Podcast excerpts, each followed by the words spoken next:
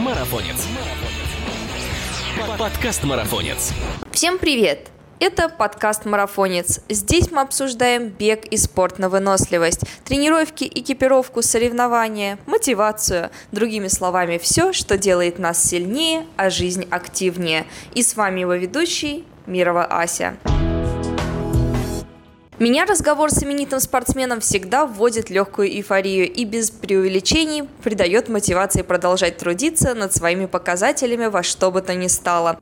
Не сомневаюсь, что и сегодняшний гость внесет свою лепту, ведь за плечами этого человека колоссальный багаж знаний и опыта в беге. Причем он хорош как на асфальте или дорожке стадиона, так и в горном беге. Кроме того, что Андрей Сафронов – универсальный атлет, он носит титул чемпиона России. В команде «Соломон», амбассадором которой он недавно стал, его называют настоящей беговой легендой. Поговорить с легендой всегда жутко приятно и полезно. Андрей, привет! Привет! Рада, что ты с нами на связи. Надеюсь, ты поделишься сегодня своим опытом. Но прежде чем все узнать э, из первых уст, хочется сначала немножечко проследить твою историю становления спортсменом. Скажи, пожалуйста, как складывался твой путь от статуса новичка до беговой легенды? Как ты вообще понял, что бег это твоя стезя и с чего все началось? Давно это было.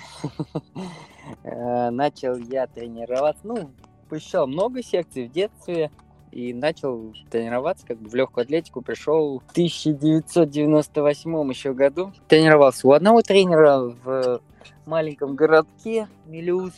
Потом переехал в, в Уфу. Поступил когда в институт в 2004 и стал у своего нынешнего тренера, у которого до сих пор тренируюсь, Виталия Степановича Орехова. В 2000 пятом году я уже э, выиграл горный бег по мужчинам, по взрослым. Тогда я выполнил норматив мастер спорта. Ну, летом этого же года я на полторашке, также на стадионе пробежал по времени, по нормативу мастер спорта. В 2007 году уже на чемпионате, молодежном чемпионате Европы я был второй на пятерке. И вот тогда мне присвоили э, международника. Ну и вот так и до сих пор тренируюсь, складывается дальше моя спортивная жизнь. Андрюх, ну ты сейчас за полминуты буквально перечислил всю свою биографию от самого начала до сегодняшнего дня, можно сказать, но на самом деле за этими 30 секундами, что ты говорил, э, огромный, а, колоссальный просто багаж э, упорных тренировок, и с тех пор прошло немало лет, а если вдуматься, и теперь твое имя узнаваемо в беговом сообществе. Я знаю, что за тобой числится не одна тумбочка на самых сложных э, дистанциях, в том числе от шоссейных и трейловых забегов, и даже зимние старты. Но какое из твоих достижений сыграло наиболее значимую роль в твоей спортивной карьере? О, наиболее значимую роль, но они на самом деле старты все такие значимые. Ну вот самые крупные, так сказать, мои победы, вот это молодежный чемпионат Европы в 2007 я был вторым на стадионе на пятерке. Потом у меня есть такое в 2013 году на чемпионате мира по горному бегу я занял третье место. Вот это, ну и до сих пор остается достижением из среди российских э, бегунов, российских бегунов го- горного бега, так сказать, я единственный из мужчин, кто был в призерах на чемпионате мира. И мы также тогда командой завоевали единственный раз в истории России командное тоже третье место. На марафонах вот э, российский марафон в Казани я выигрывал, казанский марафон, потом во Владивостоке марафон выигрывал. Также участвовал на трейловых всяких. А, Канджак, вот один из таких сложных э, горных марафонов у нас в России. Канжак э, был там вторым. Бежал вот два года подряд. Мэтт Фокс зимой. Мэтт Фокс Ультра. Первый год там был что-то порядка 70, наверное, километров. И вот в прошлом году 90 километров было. Я слышала, что ты как-то раз даже обошел в горах такого монстра горного бега, как Киллиан Джорнет. Не буду рассказывать сама слушателям, хочется от тебя услышать эту историю. Расскажи, пожалуйста, о чем идет речь. Я думаю, всем интересно будет послушать. Киллиан Джорнет, может быть, это было как раз, э, когда я стал третьим на мире. Ну, по-моему, еще 2000 там каком девятом, что ли, я в Швейцарии бежал на... Э, по-моему, он тоже где-то за мной был. Ну, я не помню, вот я не... Когда выхожу на старт, я не вдаюсь там в там, имена, фамилии, кто там крутой слишком.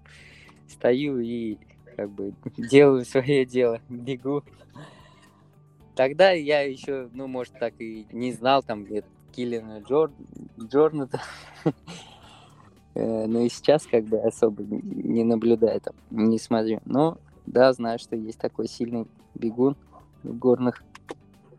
И в Соломоне он, кстати, да, тоже в команде. Ну, был, да, в такое. Так скромно ты об этом рассказал, потому что имя Киллиана Джорната мировую имеет э, значимость, мировую известность, и тебе удалось э, преодолеть его в его стихии, в его горном беге, потому что это его профильная дистанция, а ты бегаешь как горный бег, так э, и шоссейные да, дорожки. Какая из беговых дисциплин тебя все-таки больше привлекает, если сравнивать шоссейный бег и горный? Что тебе больше по душе? Горный бег мне всегда нравился. Я уже, ну, как в 2004 году первый раз по юниорам пробежал на Биштау, выиграл. И как бы с тех пор мне так ну, зашло вроде нормально. Я на Бештау каждый год участвовал, выигрывал. Там был чемпионат России, уже чемпионат России по горному бегу. Одно другому не мешает. И в плане тренировки по шоссе, там по лесу где-то, они все равно более скоростные. И они дают тебе больше скорости, а горные тренировки там, так скажем, выносливость тебе дают. То есть это все вместе, все равно нужно и ты тренируешься, и нужно применять и то, и другое, как бы все вместе. И тогда зайдет. Все, просто где-то упор кто-то делает, ну, конкретно горы, вот кто в скайранинге участвует, они только в горах там тренируются, только горы, горы, горы. Ну, вот а если они на шоссе встают, ну, у них нет, так сказать, скорости такой высокой, большой. То есть если где-то будет, будут участки более-менее ровные, я, я могу их обойти, так сказать. Собственно, поэтому я и задала этот вопрос, потому что обычно наблюдается такая градация между спортсменами. Либо ты крутой шоссейник, либо ты тащишь э, в горном беге. Да? Как-то обычно люди выбирают свою стезю и специализируются на конкретном виде э, аэробной выносливости. Да? Вот ты как-то универсально показываешь результаты и в том, и в другом. По сути, горный бег, да, ты сказал, что это выносливость, но это еще и силовая нагрузка, потому что постоянно постоянно нужно э, в гору, да, это, считай, приравнивается к выпадам, плюс еще работать а, палками, то есть здесь задействуются еще и не только медленные мышечные волокна, да, а у тебя получается натренировано и то, и то. Это на самом деле очень крутой показатель и не такой частый случай-то в беговой истории, и трудно найти такого спортсмена, который будет и там, и там показывать результаты. И вот а, один из последних твоих а, таких перформансов – был в Казани, да, ты недавно оттуда как раз вернулся, там проходил один из самых массовых марафонов в России, и ты вошел в десятку лучших на дистанции 10 километров. Расскажи, как впечатление у тебя вообще от забега? Ты, наверное, уже успел 10 раз отдохнуть? Я туда ехал десяточку просто пробежать. Я как бы не ставил никаких там целей конкретных, рекордов. Э, у меня вот есть цель э, в конце сезона. Я хочу в Перми марафон пробежать. И вот пока набираю, так сказать, и эти и объемы, и скоростные тренировки. В общем, в течение сезона пытаюсь там и скорость набрать, и подвестись вот к к марафону. То есть правильно ли я тебя поняла, что данный старт не был для тебя целевым, а главные забеги у тебя еще впереди, да, в том числе в Перми ты упомянул. То есть, получается, ты просто приехал на старт, хотел сделать тренировку и вошел в 10 лучших спортсменов на дистанции. Это круто. И опять ты так скромно об этом ответил. Результат, э, он не, не, так, невысокий которым я прибежал, это, не знаю, можно сказать, это у нас спортсмены, другие, не знаю, тише стали бегать, что ли. У меня тоже, я вот если вспомнить раньше, как я бегал, я на тренировке с таким, с таким временем бегал. Там темповые какие-то работы. Тут все равно я уже в прошлом, позапрошлом году я на шоссе, на дорожке так не выступал. И больше, наверное, такие трейловые бегал. Как бы немного скорость все равно упала. Сейчас вот пытаюсь снова набрать а, скоростные какие-то свои качества. То есть ты хочешь сказать, что это ты еще не до конца выложился, да, на этой дистанции? Нет, конечно. Ну, раз уж мы с тобой заговорили о марафонах и шоссейных э, бегах, хотелось бы узнать, какие твои любимые российские, а может быть зарубежные шоссейные старты, какие бы ты выделил вот как фавориты? Зарубежных, таких, куда я постоянно ездил. Вот э, когда был мой самый первый марафон, я в Цюрихе бежал. Там как бы трасса понравилась, поэтому я попросил на следующий год, чтобы меня тоже туда заявили. То есть это был 15-й, в 16-м тоже э, бежал в Цюрихе. Ну вот у меня две трассы, где, то есть э, два старта таких, что я бежал вот в Цюрихе. Так зарубежных, где несколько раз бежал, таких, наверное, нету. В России, вот, ну, в Казани такой хороший старт, я там раз три-четыре, наверное, уже участвовал. В Владивостоке такой прикольный тоже марафон. Там бежал тоже два раза. В этом году хочу тоже туда поехать. Что у тебя стоит в приоритете при выборе того или иного соревнования? Ты хочешь новые места посмотреть, э, заявиться на новых соревнованиях, там, может быть, э, где-то показаться, или все-таки а, тебя больше какие-то технические моменты интересуют? О, сейчас уже на самом деле вообще как бы все равно. Горы, не горы, там ты едешь, э, либо побеждать.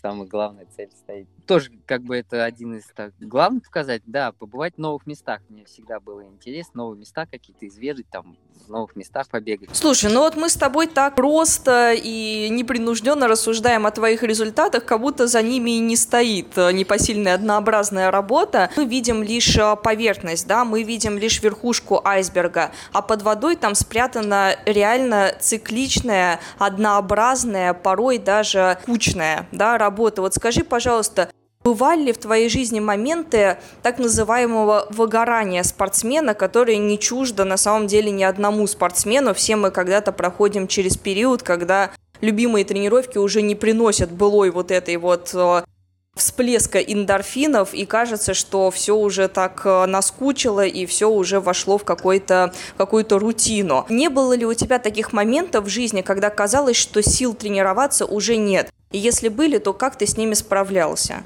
Ой, такие, наверное, моменты бывают, конечно, у каждого спортсмена.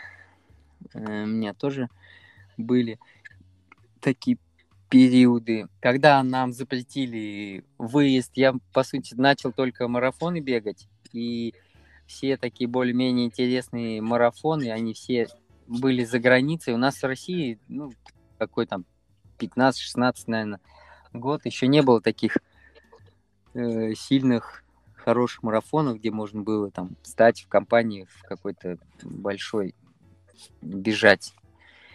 Все равно все были за границей, и вот нам запретили выезд. После того, наверное, год еще более-менее там потренировался, а потом уже как бы так начал уже тренироваться, там по одной тренировке делать раньше, если все равно да, легкая атлетика циклический вид, да, мы выбираем один круг, там по стадиону, либо какой-нибудь в лесу у тебя там кружок по километру, и все, по нему вот гоняешь, гоняешь. То есть, да, кому-то надоедает, кто-то говорит, я не могу бегать по кругу, там, кто-то, ну, вот сейчас, да, кто вот бегают трейлы, там, всякие вот, угу. они говорят, я люблю там убежать куда-нибудь далеко-далеко, вернуться, работаешь по одному кругу. Что тобой движет каждый раз выходить на тренировку и, как ты говоришь, вот по одному кругу наяривать э, по этим скучным стадионам, да, и постоянно оставаться в течение нескольких часов наедине с собой, наедине с своими мыслями, ведь это для многих людей реально сложная задача. Потому что цикличные виды спорта подразумевают, ну, в большинстве своем а, одиночество. Ты постоянно находишься сам с собой, делаешь одно и то же, и только скоростные работы, наверное, которых всего 20%, как-то разбавляют эту всю ситуацию. Но вот хочется просто от спортсмена, который не позволяет себе пропускать тренировки, узнать, э, как он справляется с такими вот периодами, когда не хочется идти, но ты все-таки себя заставляешь. Что тобой движет? Какова твоя мотивация? Для меня это, наверное, уже как, как работа, что ли, привычка. Я уже, не знаю, может, не, не смыслю без этого. То есть выхожу каждый день на тренировку. Это у меня и да, я на тренировке не слушаю ни музыку, то есть ни угу. какие там аудиокниги. То есть мне это не надо, я остаюсь сам с собой. Хорошо, конечно, когда есть компания, когда есть с кем-то вот, поработать, какие-то работы, например, вместе там по кругам меняешься, там один круг товарищ твой, другой круг ты, или длительные, например, какие-то, вот когда вместе в компании бежишь, да, там, конечно, веселее. Ну, в основном все тренировки, да, один. У тебя, наоборот, такой эффект от тренировок, что а, для тебя это уже жизнь, да, смысл твоей жизни, и, наоборот, без этих тренировок ты будешь чувствовать себя хуже, нежели если ты останешься дома и по каким-то причинам, там, психологическим, или от накатившей внезапно лени, потому что это бывает и как у новичков, так и у профессионалов. Никто от этого не застрахован, нет никаких гарантий, что у тебя не испортится по щелчку пальца настроение и идти на тренировку уже будет не так весело и задорно. То есть э, ты, наоборот, от тренировки получаешь кайф, да, и после нее возвращаешься заряженным, бодрым и уже не представляешь своей жизни без э, этих всех движух. Ты вот э, в начале нашего разговора упомянул о своем тренере, с которым ты уже, получается, в течение многих лет занимаешься, да? Можно сказать, что это твой самый близкий, наверное, человек, да, с которым а, ты постоянно контактируешь. Напомни, сколько, получается, ты уже у одного тренера? Да, у этого тренера я уже сколько, 17 лет почти мы с ним вместе Ого. работаем. С 2004 года посчитать, ну да, 17 лет вот будет в сентябре, наверное. Слушай, ну у каждого спортсмена есть, э, наверное, своя путеводная звезда, за которой стоит э, тянуться и которая ведет тебя к каким-то результатам, мотивирует тебя двигаться дальше. Есть ли в твоей жизни такой маячок? И можно ли сказать, что вот э, тот самый тренер, с которым ты уже 17 лет в одной упряжке, является для тебя таким авторитетом, путеводной звездой, или ты ориентируешься, может быть, на кого-то из э, элитных спортсменов? Ну да, у меня никогда не было, не знаю, никогда не ставил себе каких-то кумиров и всегда на забег выходил, и ну, я уже об этом говорил, что не было никаких mm-hmm. там э, кумиров, еще что-то. Я просто выходил и бежал там, не смотрел на регалии, еще что-то. То есть многие выходят там, ой, это вот этот бежит, там, о, крутой, там, и они уже себя на старте уже проигрывают им же, этим спортсменам, которые уже там тысячи лет бегают. Не знаю, я себе не ставил э, как бы таких кумиров и просто выходил и делал свое дело. Я спрашиваю, потому что, знаешь, многие истории успеха в спорте в том числе начинаются с того, что человек, например, воодушевился какой-то историей. Это даже нельзя назвать кумиром, это просто реально такой маячок по жизни. Больше, наверное, об этом спрашиваю. Были ли у тебя такие личности в жизни, на которых ты хотел бы равняться? Да, были такие там сильные бегуны, как э, Гибро там в то время, когда я только начинал, там ага. Кениса Бекели, который там много рекордов там установил на дорожке, на пятерке, на десятке. Да, были крутые бегуны. Наш вот э, бегун Валерий Абрамов, рекорд на 5 километров, у него до сих пор стоит летний. Ну, вот, да, как у кого-то знаю из таких великих спортсменов.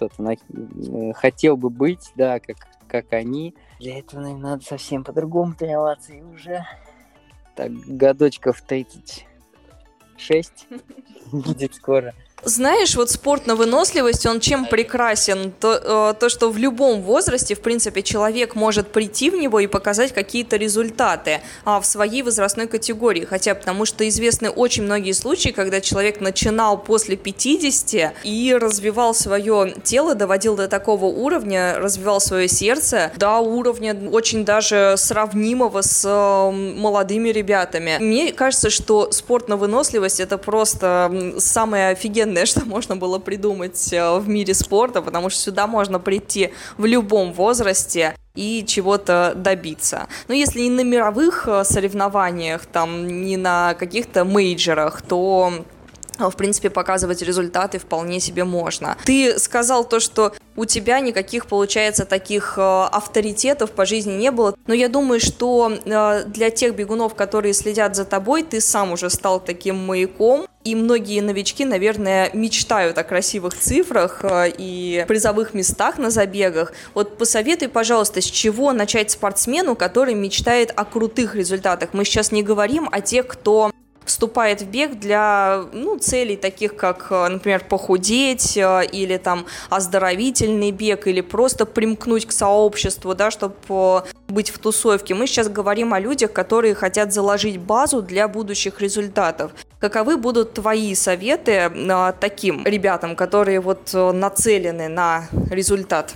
Наверное, прежде всего, так, дисциплина, угу. тренировки, э, слушать тренера, что тренер говорит. Сейчас многие просто начинают там где-то почитают, что-то начитаются. Тренер это не то мне дает, это не это, и начинает сам что-то придумывать. И, и, то есть отчасти тренер, отчасти там сам что-то придумывает, и поэтому там может даже результат не идет, и потом обвиняет в этом тренера. А при чем тут тренер, если ты сам делаешь, там где-то сам начитался, и, не знаю, сам что-то делал, что-то придумал, а потом обвиняешь тренера. Это, конечно, неправильно.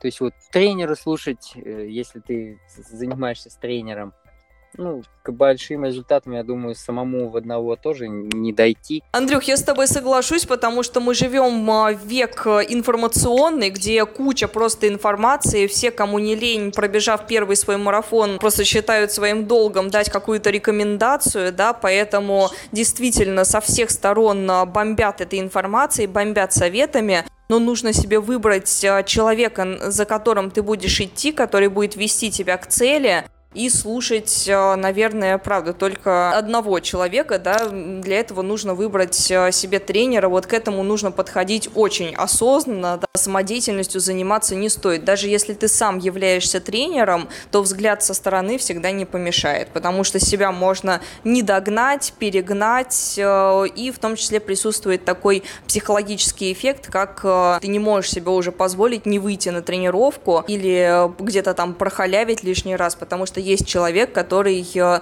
трудится для того, прописывает тебе тренировки для того, чтобы у тебя были результаты. Поэтому вот этот момент тоже чувствуется и мотивирует э, не опускать руки. Но скажи, вот не только же тренировки играют решающую роль, важно еще и правильно восстанавливаться, питаться, уделять внимание психологической подготовке. Как, на твой взгляд, легче переносить тяжелые а, интенсивные тренировки и длительные забеги? Что помогает именно тебе в этом плане, вот, психологическом? После, не знаю, тяжелых тренировок э, массаж, самый массаж. Баня два раза в неделю, вот на сборе когда. По два раза. Ну, вот дома нахожусь, когда стараюсь хотя бы один раз в неделю тоже сходить в баню. Э, психологически, как настраиваться. У меня трое детей, три пацана. Мне как-то с ними психологически, может, они меня настраивают, что, что двигаться дальше и что-то делать для них, для себя. А свободное время от спорта ты как отвлекаешься? Ты сказал, что у тебя трое детишек, скорее всего, ты больше времени с семьей проводишь, да, и с ними в свободное время от тренировок. Или у тебя есть какие-то увлечения, может быть, хобби помимо спорта? Как ты себя восстанавливаешь и отвлекаешь? от э, тяжелых тренировок? Ну, много времени, конечно, да, и с детьми провожу. И сейчас я еще тоже тренирую людей. Э, дети, дети инвалиды у нас есть, мы тренируем э, тоже занимаемся, скоро тоже первенство России. Да в свободное время практически не бывает. То есть я с своих тренировок, вот сейчас я там в 8 утра сходил, отбегал. Сейчас вот тоже на тренировку с детьми. До вечера практически я вообще занят всегда. Да, надо полагать, что времени остается, наверное, совсем мало на личную жизнь, а на семью при таких нагрузках. Тем более, что с недавних пор ты еще и стал частью команды амбассадоров «Соломон». А, но знаешь, вот какая мысль приходит на ум? Этот бренд же скорее ассоциируется с трейлом и аутдором. Почему ты, будучи шоссейным бегуном, примкнул именно к команде этого бренда? Что тебя привлекло в нем? Соломон, на самом деле, они меня ну, пригласили к себе. Я, конечно, я этот бренд знаю, так как и сам трейл, и горные бега бегал. Там это так, такая крутая фирма, и они э, запустили у себя линейку шоссейных кроссовок. И то есть вот меня взяли в команду как шоссейника. И ну, тем самым они ну, тоже меня подстегнули, чтобы я и тоже и тренировался, и показывал результаты и для них, и для себя. То есть это ну, очень классно. Слушай, ну раз ты сам заговорил о шоссейных кроссовках, то хочется поговорить о нашумевшей карбоновой пластинке. Сейчас э, столько о ней говорят, и многие бегуны начинают их массово скупать э, на шоссейные забеги, при этом не все понимают, для чего она конкретно нужна и всем ли она подходит. Вот каково твое отношение к карбоновым марафонкам и считаешь ли ты, что они имеют преимущество над некарбоновыми? Не бегал в карбону карбоновой пластиной в кроссовках, поэтому сказать что-то конкретное по ним не могу. Вот у Соломон должны летом выйти, а, должны тоже прислать мне. Вот попробую, тогда уже будет более конкретный какой-то пример, что... А так я в карбоне не бегал. У меня были э, Vaporfly 4%, но я не помню, они там с карбоновой пластиной, не с карбоновой. У них просто вот то, что пятка толстая, наверное не помню, по-моему, они без карбона. Ну, а если без опыта преодолевания дистанций э, в, э, в карбоновой пластине, вообще как считаешь, рекомендовал бы новичку? Новичку они бесполезны, как, как мне кажется. Вот где-то бежишь на марафонах, там, не знаю, сзади кто-то бежит, прям шлепает, смотришь, ага, в этих кроссовках бежит. Он прям, прям, не знаю, шлепает, человек бежит в них они не работают на тебе. Там при большой скорости они будут работать, да. А при, не знаю, каких-то тихих скоростях они не будут работать, карбоны.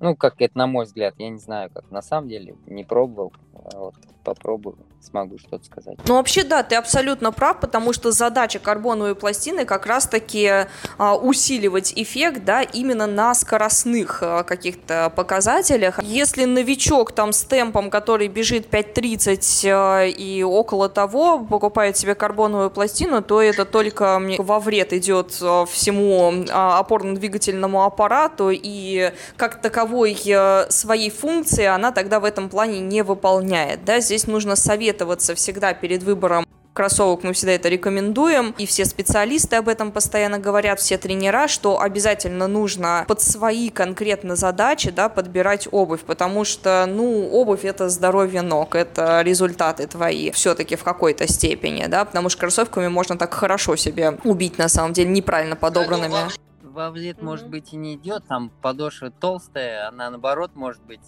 смягчает там э, ударную нагрузку, но она не дает тебе плюса, там, эффекта к прибавке скорости, так сказать. Своей функции точно не выполняет, да, на низких скоростях. То есть это, ну, считай, да, бесполезно. Не имеет смысла. Да, переплаты только из-за того, что а, профессионалы в них бегают, значит, и мне тоже надо, да?